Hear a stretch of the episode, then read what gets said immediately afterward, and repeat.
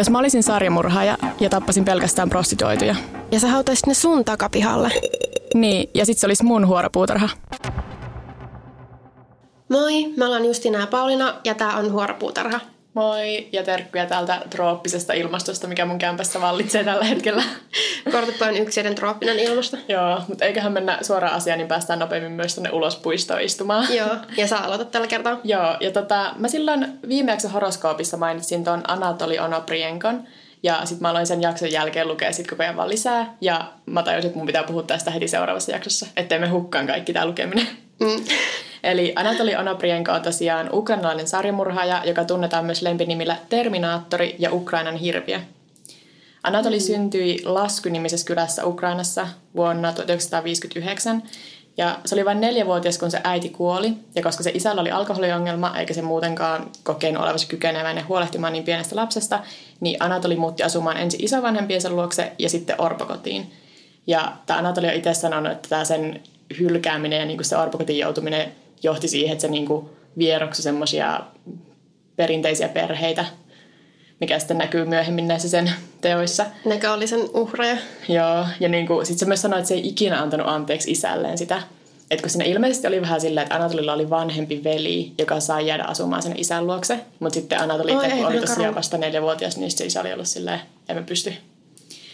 Mikä niinku, onhan se varmaan luullut tekevänsä niinku oikean valinnan, jos on oikeasti ollut, että mä en pysty huolehtimaan pienestä lapsesta. Mutta mä voin kuvitella, että orpokodit on saattanut Neuvostoliitossa niinku kuusikymmentäluvulla olla aika karuja kuitenkin pienelle lapselle. Totta. Mutta sitten tosiaan Anatoli jätti koulun kesken jo nuorena ja aloitti rikollisen uransa murtautumalla taloihin ja ryöstämällä sieltä arvoesineitä.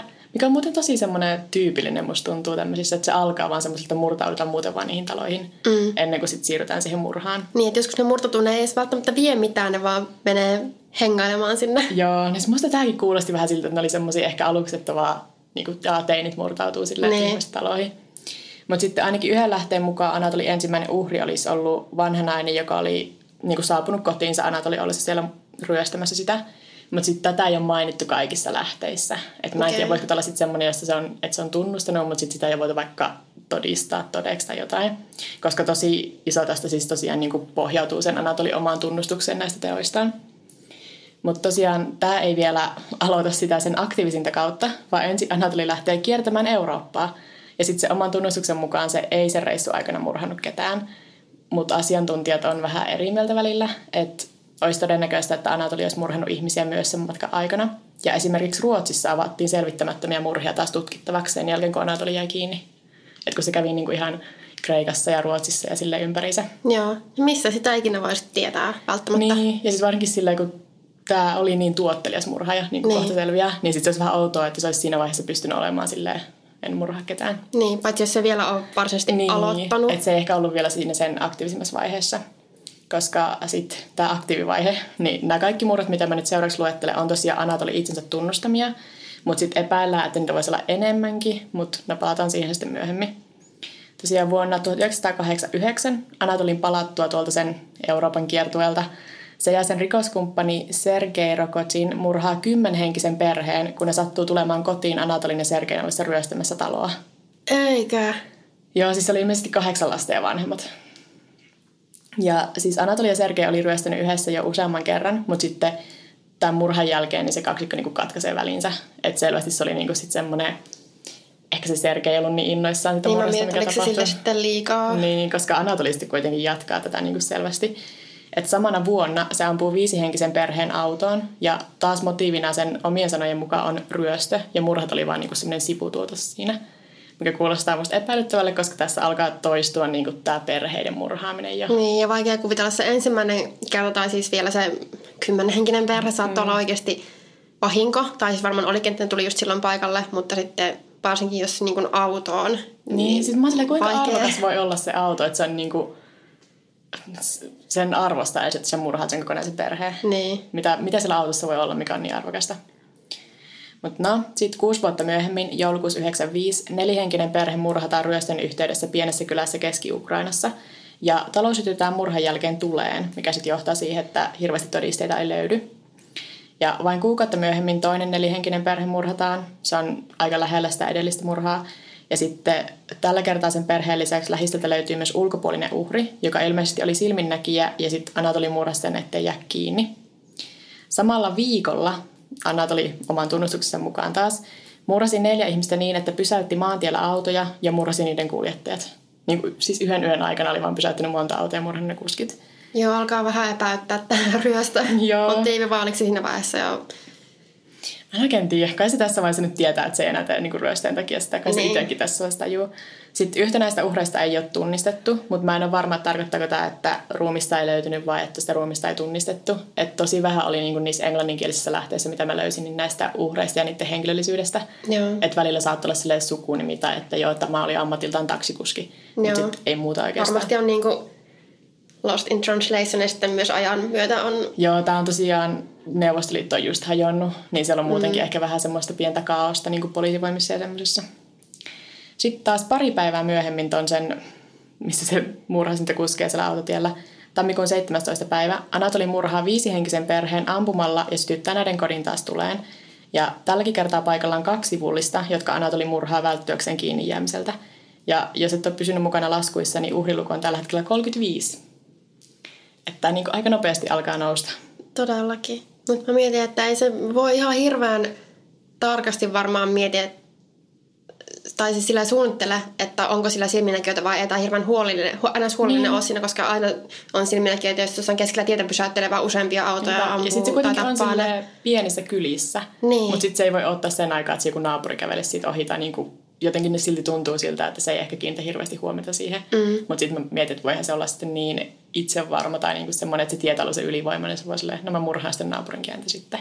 Niin. Mulle tulee vähän semmoinen se huono. Ole, se ei ole este, se on hidaste. Niin.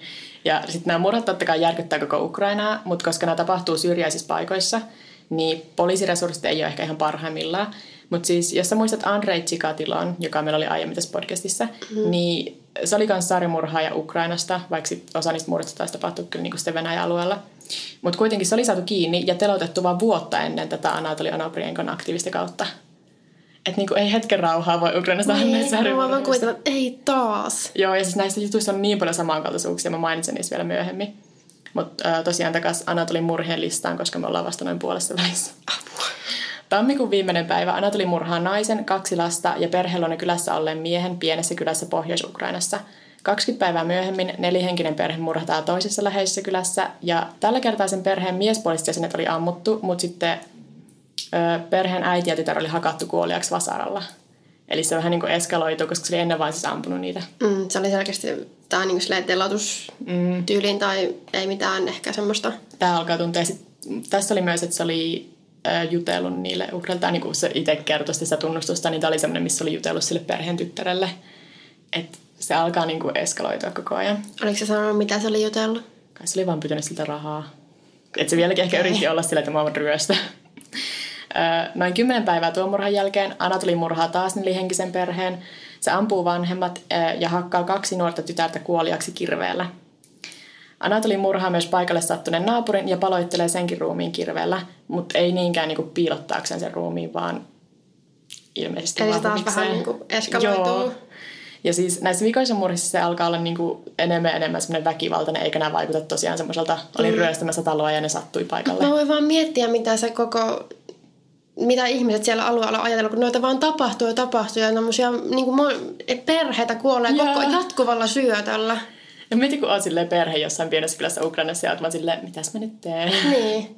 Ootanko mä vaan täällä, että sattuuko se mun talo? Viimeiset Anatoli uhreista on Novosadin nelihenkinen perhe, jotka murhataan maaliskuun kahdeskymmenestoinen päivä vuonna yhdeksänkymmentäkuusi. Ja siis suurin osa näistä murhista tapahtuu kuuden kuukauden aikana. Ja se murhasi sen kuuden kuukauden aikana neljäkymmentäkolme ihmistä. Ja sitten kun siihen lisätään se kymmenhenkinen perhe, niin se uhriluku nousee tosiaan yli viisikymmentä. Se ei ihan voita niitä niin kuin jotain Neuvostoliiton tuottelijaimpia murhaajia, mutta niin kuin aika lähelle pääsee kuitenkin. Ja sitten tähän keissiin liittyy vielä yksi ihan kauhean yksityiskohta. Nimittäin kun nämä murhat keräävät tosi paljon huomiota ja poliisia kritisoidaan siitä, että ne ei niin kuin millään saa tekijää kiinni, niin sitten poliisista tulee vähän semmoinen epätoivoinen. Että no yhdessä vaiheessa ne ensinnäkin laittaa armeijan partioimaan katuun ja siellä kylässä, missä tapahtuu murha, mutta sitten Anatoli pääsee jotenkin poistumaan kylästä ja jatkaa murhia toisessa paikassa. Ja sitten tämä johtaa siihen, että löytääkseen syyllisen, niin poliisi pidättää kaksikymmentäkuusivuotiaan Jiri Masolan, joka oli ilmeisesti vaan väärässä paikassa väärään aikaan, ja kuulustelee sitä. Ja kolmen päivän pituisen kuulustelun aikana miestä kidutetaan muun muassa sähkösokeilla ja polttamalla, ja lopulta tämä Jiri Masola kuolee kidutuksen saamiinsa vammoihin.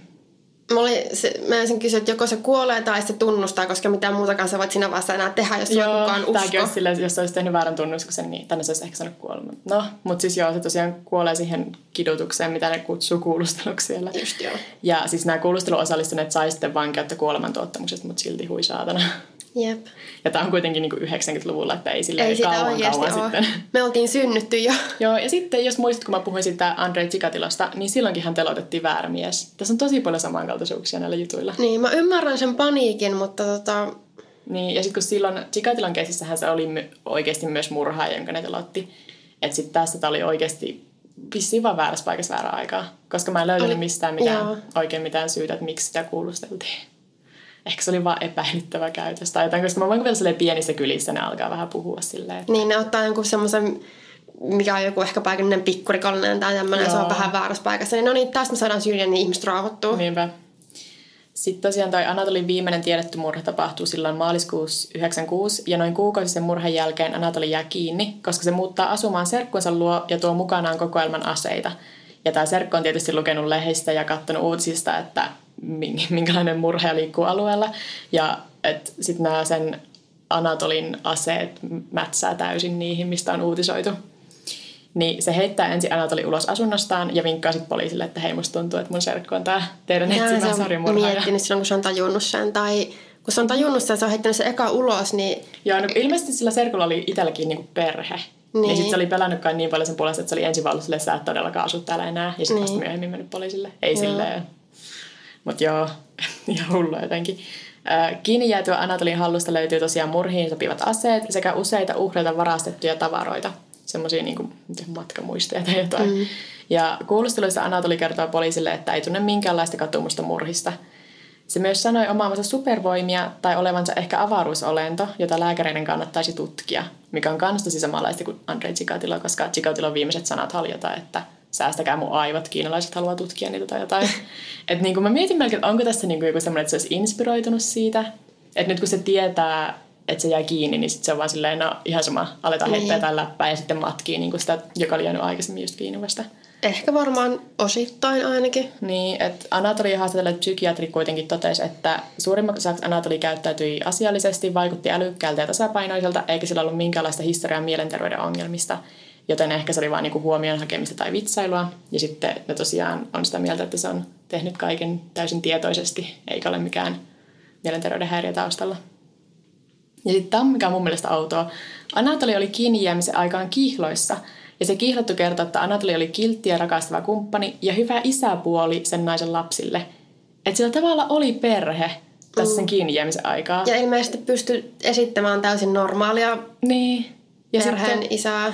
Se niin kuin niin sanoi, että vihasi perheitä ja murhasi niitä kylmäverisesti, mutta sitten itse kuitenkin oli jotenkin rakastava isä ja kumppani. Ehkä sitten yritti silleen, että no koska mun oma isä ja oli niin, niin, niin. huono, niin jotenkin yritin tässä sitten, en mä tiedä. Joo, ja siis se oli ollut yhdessä tämän sen kumppanin kanssa silloin, kun se oli tehnyt vielä niitä murhia. Et koska sitten ne poliisi oli alkanut olla silleen, että, no, että jos sä et usko, että tää sun kihlattu on tää saarimurha, niin missä se oli tänä ja tänä päivänä? Ja sitten se oli alkanut olla kihlattu silleen, voi ei, se on ollut työmatkoilla kaikilla näillä. No, sitten samalla tavalla kuin melkein kaikissa näissä Neuvostoliitossa tai Venäjällä tapahtuneissa sarimurhaajakeisseissä, niin Anatoli Onoprijenkon oikeudenkäynti oli aika villi. Että olet varmaan nähnyt kuvia niistä, kun ne syydetyt on semmoisissa metallihäkeissä. Ja sitten ne on tosiaan siellä sen murhaajan turvallisuuden takia.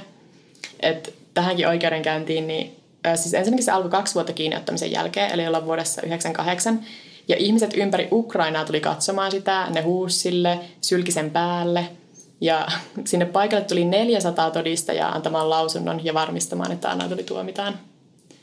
Että ne tuli sinne niinku ihan silleen, jos ne ei edes nähnyt sen paikan päälle, niin mm. silleen, joo mä tuun todistamaan. Ja sitten yritti sylkeä sen päälle, kun se on siellä häkissä. Ymmärrettävää. No. Sitten Anatolilta oli kysytty, että haluaako se sanoa jotain niinku puolustukseen. Niin sitten se oli vaan kohauttanut hartiat ja sanonut, että ei mitään sanottavaa. Että se oli No, en mä kyllä ymmärrä, mitä niin, tuossa voi Mitä se olisi voinut sanoa?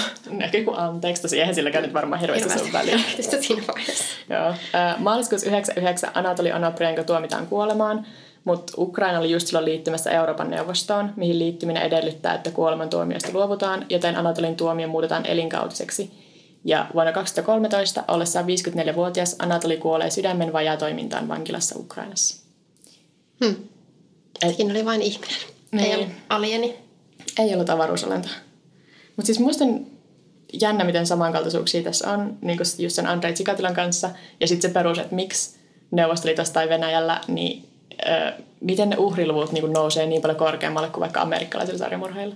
Mm. Mä yritin kouketta tätä, että mä olisin löytänyt joku tutkimuksen, minkä joku mua fiksumpi olisi tehnyt. En mä oikein löytänyt mitään. Ja sit musta tuntuu, että mä, kun mä koukitin vaan just silleen, että miksi, niin kun silleen laitan suoraan sen kysymyksen vaan googleen, silleen, että pitäisikö mun niin googlettaa jotain vähän eri termejä. Miksi tähän mun tosi spesifiin kysymykseen löydy vastausta? Niin. Ja sitten kun tosi paljon löytyy vaan niin semmoista, että no silleen, no koska ne kaikki keskittyy vaan suojelemaan niin kuin valtiota, niin kuin joku salamurhapresidentti, niin sitten se on sekunneissa kiinni, mutta sitten jos se murhaa jossain pienissä kylissä, niin mukaan ei kiinnittäisi huomiota. Mm. Mutta musta se kuulostaa vähän siltä, että siinä on ehkä jotain ennakkoluuloja taustalla niillä ihmisillä, jotka kirjoittelee tämmöisiä. Joo. Se on ihan mahdollista. Mä en tiedä, onko mulle vielä jäljellä jotain Neuvostoliiton sarjamurhaajia. On varmaan jotain. Sun pitää alkaa penkaa nyt kaikkia, jos löytyy lisää tommosia. Joo, no kun nähtävästi... Ehkä vähän vähemmän tuottileita. Heti kun on silleen vähemmän kuin tyyliin kymmeniä uhrilukuun, niin sitten... Joo, mutta siis toi just... Mä just silleen googitin tyyliin, ne on kaikki silleen tai uhreja viisikymmentäkolme, viisikymmentäneljä, viisikymmentäkuusi. Sitten mä oon silleen, mitä, miten? Ja sitten niinku... Chikatilo oli just... Niin, Chikatilo oli just telotettu tyyliin vuotta aiemmin, niin, kun tää aloittaa sitten, sen. No en mä tiedä, että olisiko niinku jotakin tämmösiä...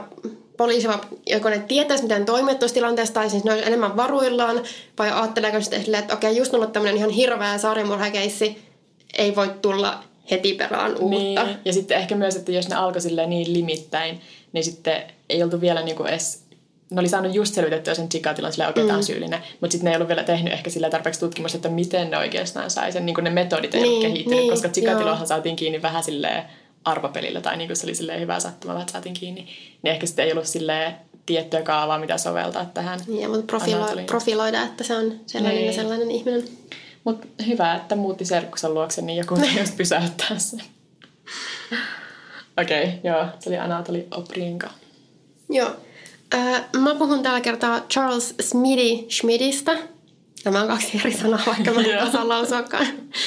Eli Tucsonin pillipiiparista. Hieno nimi. Kyllä. Uh, ja tämä Charles Schmid siis tappoi kolme teini-ikäistä tyttöä Tucsonista, Tucsonissa uh, tuhatyhdeksänsataakuusikymmentäluvulla. Ja vähän sen taustoja, koska ne on aika mielenkiintoisia. Se syntyi neljäkymmentäkaksi ja se oli adoptoitu ja oli perheensä ainoa lapsi. Ja sillä oli aika huonot välit sen adoptioisänsä kanssa, mutta sen... Sen, se adoptioäiti hemmotteli sitä aika paljon ja ehkä vähän liikaakin. Mm. Ja tästä Schmidistä kasvoikin vähän tämmöinen kerskateleva fuckboy, en, koska en parempaakaan sanaa keksinyt, yeah.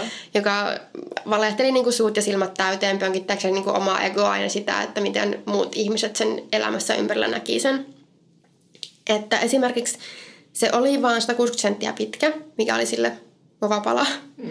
Mutta se sulloi paperia ja rutistettuja tölkkejä bootseihinsa, että se näyttäisi pide, muutama, muutamia senttejä pidemmältä. Joo, ei ollut vielä semmoisia valmiiksi tehtyjä piilokorkoja, mitä olisi voinut laittaa. Niin, mitä kuin Tom Cruise käyttää. Niin, mä olin just siis aina, mikä tulee mieleen, kun joku puhuu silleen miestä, joka ei varmaan pituudestaan tai jotain, niin mm. Tom Cruise.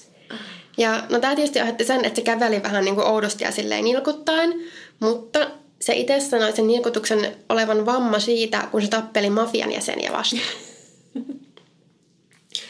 Minkä lisäksi se myös piirsi meikillä kasvoihinsa luomen, vaikuttaakseen niin kuin kovemmalta jätkeltä. Ja tämä ei ollut mikään tämmöinen pieni kauneuspilkku, mitä ihmiset nykyäänkin, tai nyt se on taas suosittua, vaan se oli oikeasti todella iso. Ja mä en ymmärrä, miten ihmiset olisi voinut ajatella, että se olisi aito. Se oli, sit se oli oikeasti varmaan sentin halkasijaltaan, kun mä näin kuvia. Outo jätkä. Mikä oli outo ratkaisu. Mm. Ja sitten käytti myös ö, ripsiväriä, värisi hiuksiaan ja käytti tätä pancake-meikkiä, mikä oli siis ilmeisesti aikanaan silloin tosi suosittua. Onko se niin kuin joku puuterin tyyppinen vai? Se oli, mun mielestä se oli semmoinen meikkivoide puuterimainen, semmoinen aika peittävä ja. meikki, mitä sitten ihmiset käytti. Ja. Minkä sinänsä, jos käyttää noita, niin ei ole ehkä mitenkään ihmeellistä, mutta silloin kuusikymmentäluvulla, jos miespuolinen käytti, niin mä luulen, että se oli vähän erikoisempaa. Niin, varmasti. Mutta kumminkin se yritti sitten sillä niin kuin korjailla ulkonäköään ja yritti näyttää Elvis Presleyltä ja olla niin kuin tämmöinen tosi cool ja kova mm-hmm. jätkä. Ja oli niin kuin tosi, tosi tarkka ulkonäöstää ja siitä, että millaisena muut sen näki. Ja tämä Schmid sai myös suuria summia viikkorahaa äidiltään.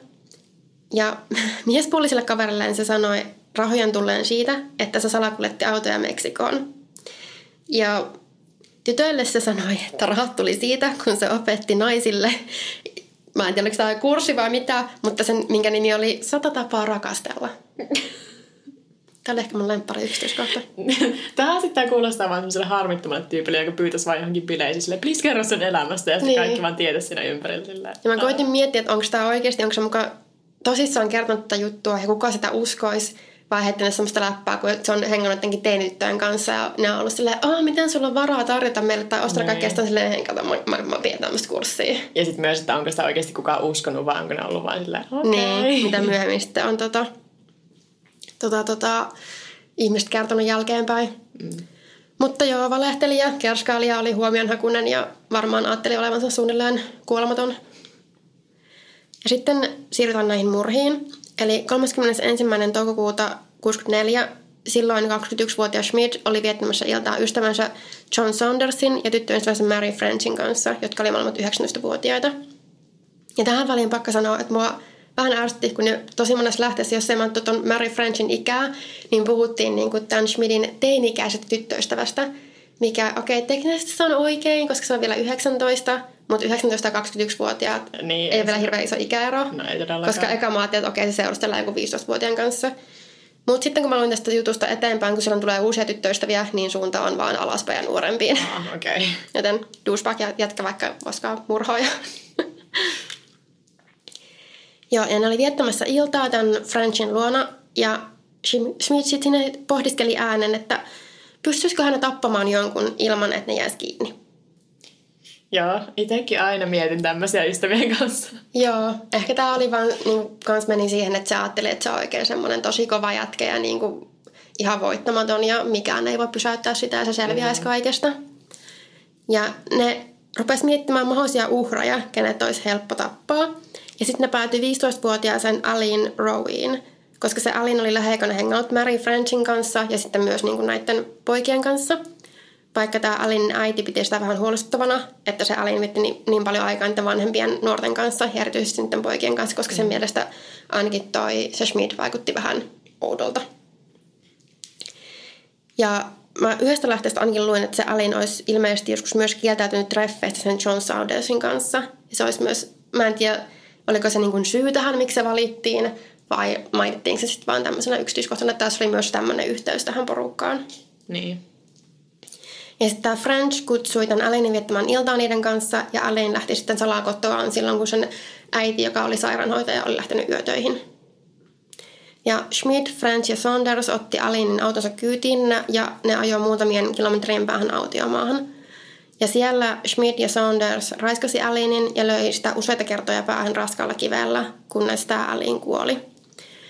Ja tässä on vähän epäselvää, että miten nämä tapahtumat tarkalleen ottaen meni, koska jälkeenpäin nämä French ja Saunders on sanonut, että se Schmid oli se, joka sitten loppujen lopuksi tappoi sen Aleenin, että se yritti antaa sen kiven sille Saundersille, joka ei ottanut sitä sanoa, että en, mä, mä en pysty tekemään tätä. Ja sitten Schmid sanoi Saundersille, että okei, hae Mary autosta, joka oli jäänyt sinne odottamaan ja tuossa tänne. Mm. Mary oli suostunut lähteä autosta ulos. Mä olin silleen, että joo, mä en todellakaan tuu. Ja kun sitten toi Saunders oli palannut Schmidin luokse, niin se oli vaan ollut verisenä se kivi kädessä. Ja se Aleen oli ma- maannut maassa kuolleena ja myös verisenä. Mm. Ja, mutta Schmid oli kuitenkin sanonut, että me tapoimme hänet. Niin, no en mä tiedä, onko tuossa siis oikeasti niin hirveästi väliä, koska kyllähän se on ihan paska jätkä se toinenkin kasin oli niin mukana. Jep, totta. Et siis joo, toki jossain oikeussalissa sillä on väliä, mutta sitten mm. nyt kun on silleen, niin silti ihan sama. Ei se sua pelasta, vaikka sä olisit ollut seisomassa vähän kauempana, kun se toinen tappoi sen. Niin, sä oot silti ollut, sä oot yrittänyt pysäyttää sitä niin. ja sä oot ollut siinä mukana. Ja ne kolmikko sitten hautui tämän ruumiin ja piilotti sekä Aleenin että Schmidin veriset vaatteet. Ja ilmeisesti tämmöisen aika matalaan hautaan ja sen hautusi. Ja ne keksi tarinan, jonka mukaan Aline olisi suostunut treffeille tämän Saundersin kanssa. Ja, mutta sitten kun ne olisi mennyt hakemaan sitä siihen kotoa, niin se ei olisi ollut paikalla. Ja kun tämä Alinin katoaminen huomattiin seuraavana päivänä, poliisi yritti etsiä sitä, mutta tuloksetta. Ja sitten aika nopeasti oletettiin, että Aline on vaan taas yksi teini, joka on karannut kotoa. Onneksi nykyään ei niin helposti oleteta tolleen. Tai niin. Niin aika nopeasti ruvetaan kuitenkin etsimään. Niin. Että toki on niitä ihmisiä, jotka heti googlettaa, että ai, jos tämä on karannut laitoksesta, niin sitten se on vaan hatkoilla. Mutta mm. kyllä se nyt silti aika nopeasti on. Että ehkä vähän vakavemmin suhtaudutaan tommosiin, mikä on mun mielestä tosi tyhmää sun ensimmäinen oletus, on, jos se on yhtäkkiä vähän hävinnyt, eikä se on yhtään sen tyyppinen, niin sitten, mm. tai vaikka oiskin, niin sitten, niin. Okei, okay, no se on vaan karannut. Niinpä. Mutta joo, tää Alinin äiti ei tietenkään ollut siitä yhtään vakuuttunut, ja se yritti tehdä kaikkensa tyttöönsä löytämiseksi, ja yritti niin kun vähän hoputella poliisia, että, että suhtautukaa tähän vähän vakavammin, mutta ihan tuloksetta. Ja se kävi jopa mediolla, mutta siitä ei yllättäen ollut mitään apua. Ai niin, siis mä oon muuten lukenut kirjaa. Mä suosittelin sitä meidän tuolla podcastin Instagramissa. Mutta siis siinä on F B I:n tutkija, joka on niinku kehittänyt profiloinnin. Niin se sanoo, että se on nähnyt usein, että mediot toimii, koska ne osaa oikeasti lukea niinku samoja vihjeitä, mitä ne rikospaikkatutkijat. Niin esimerkiksi ne osaa olla silleen, että jos on vanhanainen vaikka murhattu, niin mediokin osaa sanoa, että okei, okay, tää on niinku tää murhaaja on joku, joka on ujo ja pelokas, mm. koska se on niinku valinnut uhrin, joka ei osaa puolustaa itseänsä. Joo. Niin nyt mä en ehkä voikaan pyöritellä silmien enää niin paljon näille mediajutuille. Niin, periaatteessa neistä voi olla apua, mutta ei siis... Niin, koska media voi olla ei hyvä... mitenkään yliluonnollisten kykyjen. Ei niin, se, va- se voi vaan olla tosi hyvä profiloija ja sitten niin. Se vaan heittää siihen päälle semmoisen mystisen lisän. Niin. Mut joo, no, niin. Mikäs siinä? Niin nyt kun on sille asiantuntijan mielipide siitä, että se on urallaan nähnyt medioiden... toimivan, koska ne on hyviä profiloijia niin. Ja ihmistuntijoita. Niin sitten niin. Mä olen okei, okay, ehkä mä yritän vähemmän pyöritellä silmiäni aina, kun mainitaan media. Että jos sä oot oikeasti aina hyvä media, siis sillä tavalla, että sä saat tosi hyvin lukea ihmisiä, niin, niin sitten ehkä. Niinpä. Mutta sitten joo, myös joidenkin lähteiden mukaan, ja mä en ole ihan varma tämän paikkansa pitävyydestä, ehkä tämä on vähän semmoinen legenda kertoo tasoa. Toi Alenin isä, ja ilmeisesti nämä sen vanhemmat oli eronneet, tai niin mä, sen käsityksen mä sain. Alinin isä olisi soittanut sille Alinin äidille ja sanonut, että näki unta, että Alin oli murhattu ja hauduttu autiomaahan. Hmm. Tämä on vähän jo tämmöistä mediatasoa. Niin, tai en mä sitten, onko se vaan silleen ö, pa- vanhempien pahimpia pelkoja. Niin, niin sitten, asutaan lähellä autiomaata ja meidän tytär on kadonnut. Niin, että näkeekö se niinku usein sitten painajaisia samanlaisista. Mm. Ja tästä se Alinin äiti kertoi myös poliisille, mutta poliisi sitten luonnollisesti oli vähän sitä mieltä, että no, tämä nyt ei oikein Joo. ole pitävä todiste.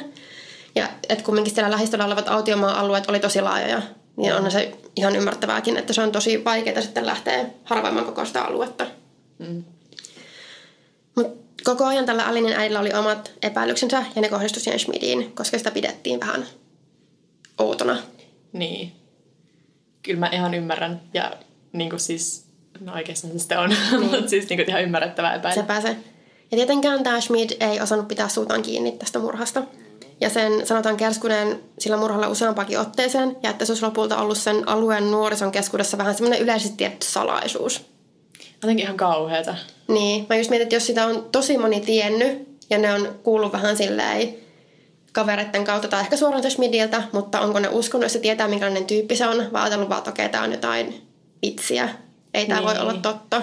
Että kun se sattuu karkaamaan tai katoamaan, niin sitten joku on sillä, tai niin kuin se Schmid on sillä, että no he he, mä tapoin sen. Niinpä. Ja varsinkin just silleen nuoret, niin kyllähän sitä oikeasti liikkuu semmoisia juoruja. Mm. Että joku on tehnyt jotain pahaa, joku on silleen tosi iso rikollinen. Ja sitten se oikeasti vaan näpistänyt joskus jotain jostain. Niin. Mutta kun nuoret rupeaa vaan levittämään sitä juttua, niin... Se myös leviää. Mm. Joo, kukaan niistä ei kuinkaan mennyt poliisille. Ja... Sen lisäksi tätä, tämä Schmid liikkuu aika paljon semmoista niin kuin itseään nuorempien seurassa. Että se oli tässä semmoinen kaksikymmentäyksi kaksikymmentäkaksivuotias tähän aikaa. Ja se niin kuin hengaili semmoisten teinien kanssa. Semmoista aina epäilyttäviä tyyppejä. Totta. Ja niin kuin ne, sitä nuoremmat ihmiset, kenen kanssa liikkuu, piti sitä tosi semmoisena karismaattisena ja coolina. Että semmoinen vanhempi cooli jätkä. Niin, ja sitten omanikäiset on silleen vittu mitä säälittävä jätkä. Joo, mä olin just sanomassa, että sen omanikäiset piti sitä tosi kriipinä, tosi outona tyyppinä. Joo. Mutta ehkä se sitten oli vaikuttanut sillä, että jos se niinku liikkuu se huhu niiden teinien keskuudessa, niin ajattelin, että no ei me viittaa, tota, hy- se on hyvä jatkaa, ei me niinku mennä puhumasta poliisille. Mm. Jos se kantautui niitä sen, niinku sen oman ikäisten korviin, niin ne oli vaan silleen, no ei se tulla kavallut totta. Niin, niin, koska se oli muutenkin ollut semmoinen kavalehtelä koko ajan kaikesta niistä. Mm. Ja tästä ekasta murhasta pari kuukautta eteenpäin Schmid on niin siirtynyt eteenpäin niin tyttöystävänsä kuin parhaan ystävänsäkin suhteen. Eli tämä Saunders lähti merivoimiin ja nämä erostan Mary Frenchin kanssa toi Schmid. Ja sen Schmidin uusi paras ystävä oli poika nimeltä Richie Bruns, joka ihaili Schmidia suuresti ja halusi olla niin kuin hän. Ja se yritti niin kuin oikeasti olla... Oi se ei, tämä on, katsosta, huono. Joo, joo, tämä on huono merkki. Se oli oikein niin ihailija katsotaan ylöspäin ja oli silleen, että toi on niin kuulon etkä ikinä. Mutta mä en löytynyt mistään, että minkä ikäinen se oli, mutta ton perusteella mä olettaisin, että se olisi ekankin vähän nuorempi. Mm. Ja tämän lisäksi Schmid kiinnitti huomionsa seitsemäntoistavuotiaaseen Gretchen Fritziin eräänä päivänä uima-altaalla. Ja tällä Gretchenillä oli vähän kyseenalainen maine ja tämän Schmidin ystävät varoitteli sitä, sitä tytöstä. Että siellä on vähän ehkä ongelmia ja siellä on vähän niin kuin, on huono maine ja sen opettajatkin oli sanonut, että se on tyyliin, mutta siis huom kuusikymmentäluvulla sanonut, että se on psykoottinen valehtelija ja aha, okay. Kaikkea vähän tämmöistä. Ja totta kai nämä asiat saa sen Schmidin kiinnostumaan vaan enemmän. Totta kai. Ja se päätti, että paras tapa tehdä vaikutus on seurata Gretchenia kotiin ja ilmestyä sen oven taakse oudolla tekosyyllä. Se sitten oli kiertelevä kaupustelija. Jotenkin, mä luin jostain jotenkin patoja ja pannujen kanssa, mm. mikä se on aivan sekopäistä. Mutta ei se mitään, koska se toimi siihen Gretcheniin. Ja sen mielestä se niin kuin, toi Schmid oli outo, mutta hauska. Ja se kutsui sen niin kuin, sisälle juttelemaan ja viettämään aikaa hengailemaan. No, joo, okei. Okay. Ja tämän pariskunnan rakkaus roihetikin sitten nopeasti. Ja Schmid kertoi sitten Gretchenille, että oli pari vuotta aiemmin tappanut pojan ja leikannut sen kädet irti ja haudannut autiomaahan. Sekä raportoinut tämän kaiken päiväkirjaansa, aha. Mikä nyt ilmeisesti tämä osuus oli valetta. Ehkä se, mutta se oli kumminkin tehnyt, siis raportoinut tämmöisen asian päiväkirjaansa, mikä oli outoa. Mutta no joo. Missään vaiheessa ainakaan pysty todistamaan, että tämän murhan se olisi tehnyt. Mm. Mutta se tunnusti myös tämän Alleen Rowen murhan. Niin, niin, eli se ei niinku silleen korvannut sitä oikeaa murhaa semmoisella, että se olisi murhannut pojaan, vaan niinku... Ei, vaan joo. se... Okei. Okay. Se on molemmat, tai siis tämän, tunnusti kaksi murhaa, josta mm. todennäköisesti yksi oli vain sitten oikeasti tapahtunut. Ja tämä näiden ö, suhde oli myös niinku todella myrskyisä. Niillä oli tosi paljon rajuja riitoja ja tämmöinen perinteinen ehkä niinku ton ikäiset... Niin. No okei, okay, se, se Schmid oli jo vähän vanhempi, mutta sitten seitsemäntoistavuotias vähän epä, epävakaa tyttö, niin millaista kuvitella ehkä saattaa. Ja koska tämä Schmid oli sitten hyvin suosittu paikallisten tyttöjen keskuudessa, ainakin vähän sitä nuorempien tyttöjen keskuudessa, niin Gretchen tuli nopeasti mustasukkaiseksi ja uhkaili Schmidia, että jos ei lopeta muiden tyttöjen tapailua ja niiden, niiden kanssa flirttailua, niin Gretchen kertoisi isälleen, joka oli paikallinen arvostettu lääkäri, sekä poliisille näistä murhista. Ja Gretchen myös varasti sen Schmidin päiväkirjan. Ja totta kai tämä Schmid sitten pelkäsi, että se Gretchen toteuttaisi sen uhkauksensa. Ja sitten se mietti tapoja, millä saisi sen tyttöystävänsä kärsimään. Ja yksi idea oli, että se suosittelisi tämän Richie Brunsin heittämään happoa Gretchenin päälle. Ah, hyi. Mutta äh, se torppasin idean, koska se ajatteli, että ah, no mutta jos se ei ole enää nätti sen jälkeen. Jos mä en pidä sitä enää viehättävänä sen jälkeen. Joo, just. Ah. Niin ilmeisesti murha oli parempi vaihtoehto. Mm. Ja sitten kuudestoista elokuuta kuusikymmentäviisi Gretchen ja sen kolmetoistavuotias sisko Wendy lähti elokuviin. Eivätkä ne sitten ikinä palanneet sieltä kotiin. Ja tyttöjen isä totta kai oli heti niin kuin huolissaan ja palkkasi yksityisetsivän, joka löysi Gretchenin auton hylättynä. Mutta ilmeisesti sieltä ei löytynyt mitään sen kummempia vihjeitä sitten. Mm. Ja tämä Bruns, eli sen Schmidin silloinen paras ystävä, kertoi myöhemmin poliisilleen, että Poliisille, poliisilleen. Mä oon kirjoittanut tänne poliisilleen. Aa. Että tota, kun ne oli viettämässä iltaa tämän Schmidin luona, niin se Schmid olisi tunnuttanut murhanneesta Gretchenin ja Wendyn sellaisen Schmidin kotona ja jättänyt niiden ruumiin ilmeiseen paikkaan, koska sitä ei vaan niin kuin enää kiinnostanut. Silloin oli ihan sama. Hmm. Ja tämä Bruns ei ollut vielä silloin ihan varma, että pitäisikö sen Schmidin juttuja uskoa, koska se tosiaan oli tunnettu siitä, että se... Kertoi vähän kaikenlaista ja valehteli niinku ihan tämmöisiä, mä oon tapellut mafiaa vastaan ja kaikkea mahdollista. Mutta kumminkin mä oon kyllä miettinyt, että vaikka joku kertoisi tämmöisiä juttuja, mitkä olisi ihan selvästi valheita, silleen opetan sata tapaa rakastella kursseja ja muuta tämmöistä, niin jos joku sanoisi, että se on murhannut jonkun, joka on kadonnut, niin kyllä mä miettisin, että mitä helvettiä. Niin, no joo, olisi kyllä ehkä vähän outoa. Ja taas tulee semmoinen osa tarinaa, mitä mä en oikeasti ole ihan varma, että miten totta tämä on. Mutta Bruns on kertonut myöhemmin poliisille, että se alkoi uskoa sen Schmidin syyllisyyttä murhiin, kun muutama Tucsonin mafian korsto kävi kovistelemassa sitä ja Schmidia kysellen sen Gretchenin murhasta. Että jotkut semmoiset... Olisiko se niinku, että sen isä olisi palkannut ne vai niin, mistä ne olisi tullut? Koska mua vähän jäi... Mulla jäi vähän epäselväksi nyt, että mistä ne yhtäkkiä ilmestyi ja kyseli sitten tästä. Se on kuitenkin ollut vaan se yksityisetsivä. Mä oon käynyt siellä juttelemassa, että ne on ollut silleen, ne oli mafiasta. Niin, ehkä tämä on myös sellainen juttu, mikä on lähtenyt niin. vähän niin kuin laukalle. Ja nämä epäilykset siinä vahvistui, kun Schmid vei sen Brunsin paikkaan, mihin oli jättänyt ne Gretchen ja Wendyn ruumiit ja pyysi Brunsin apua niiden paremmassa piilottamisessa. Ja tota, sitten ilmeisesti jonkun verran autota oli ainakin mukana tässä tilanteessa, missä ne haudattiin. Ja se Bruns sitten sen jälkeen se alkoi pelkäämään sekä niitä mafiakorstoja, mitä ne sitten ikinä olikaan. Ja myös sitä, että se Schmid tappaisi sen Brunsin oman tyttöystävän, joka oli joskus ollut yksipuolisesti ihastunut Schmidiin. Yeah. Ja se Bruns alkoi oikeasti olla aika hermoheikkoisen asian suhteen, joka lopulta sitten johti siihen, että se otti yhteyttä Tucsonin poliisiin ja vaati, että ensinnäkin sen tyttöystävä saisi suojelua ja kertoi, mihin sen Gretchenin ja Wendyn ruumiiden tarkat sijainnit. Ja sitten tästä eteni sillä aika nopeasti asiat, että Schmid pidätettiin hyvin nopeasti sen jälkeen, niin kuin myös Mary French ja Josh Saunders. Ja nämä French ja Saunders tunnusti tekonsa, ja French tuomittiin viideksi vuodeksi vankilaan avunannosta murhaan. Ja Saunders sai elinkautisen toisen asteen murhasta, eli mä en, onko se sitten niin kuin tappo? Mä luulisin, että se on aika, yeah. aika ehkä lähellä. Yeah. Ja French todisti Schmidia vastaan, mutta Saunders vetosi perustuslain viidenten lisäykseen eikä todistanut, vaan pysyi hiljaa. Tätä Schmidia syytettiin tässä vaiheessa kahdesta murhasta ja myöhemmin myös kolmannesta, eli sitä Alleen Rowen murhasta, mm. vaikka sen ruumista ei pystytty paikatamaan niistä Frenchin ja Saundersin kertomuksista huolimatta. Oliko ne sitten unohtanut, missä se oli vai? No, ei. Okei. Okay. Ne kyllä muista sen paikan, tai miten sä voit unohtaa, mihin sä oot haudannut jonkin, että oot murhannut tai ollut mukana. No, en mä tiedä. Ehkä jos alkaa olla semmoisia kymmenissä toi murhaluku, mutta... Niin, no joo. Se ei ollut unohtanut, vaan toi Schmid oli siirtänyt sen ruumiin paikkaan. Ah, okei. Okay. Mutta tässä vaiheessa Schmid vaikut- vakuuttaa olemansa syytön.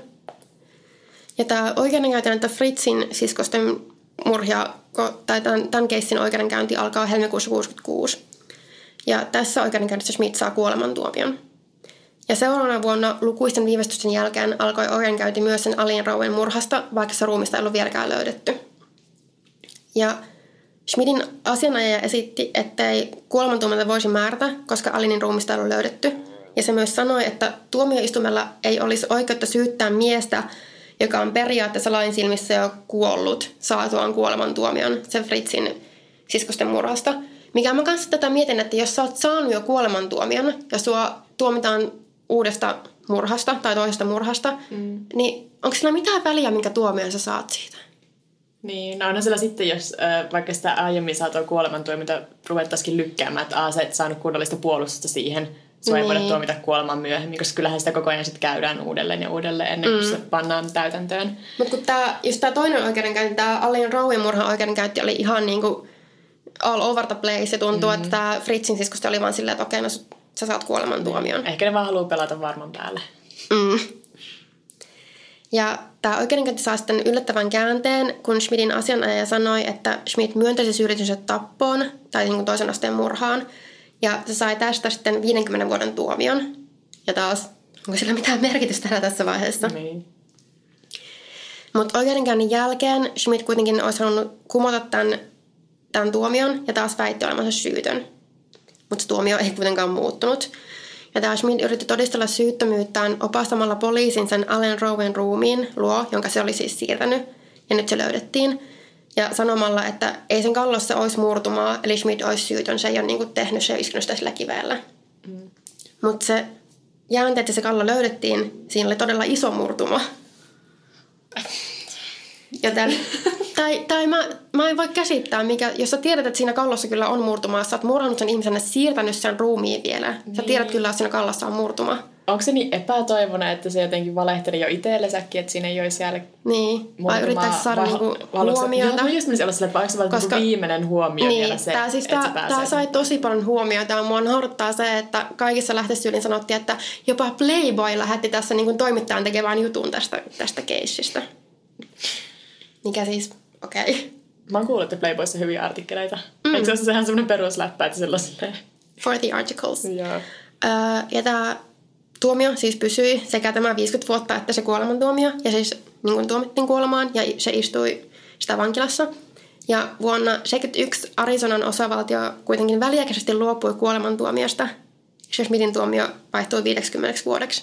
Hmm. Mutta sitten tästä neljä vuotta eteenpäin se kuitenkin kuoli, kun toinen vanki puukotti sitä neljäkymmentäseitsemän kertaa. Wow. Ja se kuoli kaksikymmentä, se ei kuollut edes siihen, vaan se kuoli kaksikymmentä päivää myöhemmin sitten siellä sairaalassa tai niin kuin vankilassa. Joo, ei ole varmaan helpot viimeiset hetket, mutta... Ei varmaan, mutta ei varmaan tietysti ollut uhreillakaan. Niin, että varmaan ihan silleen... Silleen ei... Joo. Ihan hirveästi voit tuntea niin kuin... Joo. Sympatiaa. Ihmeellinen tyyppi. Se oli semmoinen keissi. Joo, toi oikeudenkäynti jotenkin, mä koitin lukea sitä selvittää, että miten nämä asiat menee. Että jos tuomittua kuolemaan, niin onko sillä mitään väliä, mitä muita tuomita sä saat? Mitä sillä on enää merkitystä? Voisin sanoa, että se uhrin omaisillekin jotain, että jos ne niin. haluaa niinku vielä kaksinkertainen kuolemantuomio. Niin, no Jenkeissä ne tykkää vissiin. Tapetaan kohdasti. Jenkeissä ne tykkää pinota niitä silleen. Niin, se on silleen, että joo, saa tyyliin yhdeksänsataa vuotta vankeutta. Joo, tai silleen kolme elinkautista plus viisikymmentä vuotta silleen, niin. Mitä? Silleen tahan, että joo, että mäpä käyn kolme elinikää tässä istun vankilassa ja sitten vielä parikymmentä vuotta siihen päälle. Niin. Joo, en ollut kuullut tästä. Joo, en mäkään, että oli jotenkin tosi... Toi kuulostaa erikoinen eri... tyyppi. Joo, ja sitten kaikki nämä nimetkin kuulostaa vähän siltä, että se olisi joku semmoinen satukirja tai joku komediasarja. Nämä kaikki nimet oli vähän jotenkin semmoisia. Mm. Ja mä luin tästä vuonna tuhatyhdeksänsataakuusikymmentäkuusi kertonut artikkelin, ja, ja se oli jotenkin aivan loistava. Semmoista ihan parhaita, kun pääsee lukemaan niin kuin sitä. Se ajalta. Oli niin jotenkin sellainen aikaiset tuotos, että ja. Koko mun lempiosa tätä, niin kun mä etin tietoa tuosta murrosta, niin oli sen lukeminen. Joo. Vaikka se oli vähän silleen kautta rantainen, ei siinä puhuttu hirveästi mistään yksityiskohdista, vaan niinku... Kerrottiin näistä uhreista ja niistä, että minkälainen se oli se Schmid. Ja...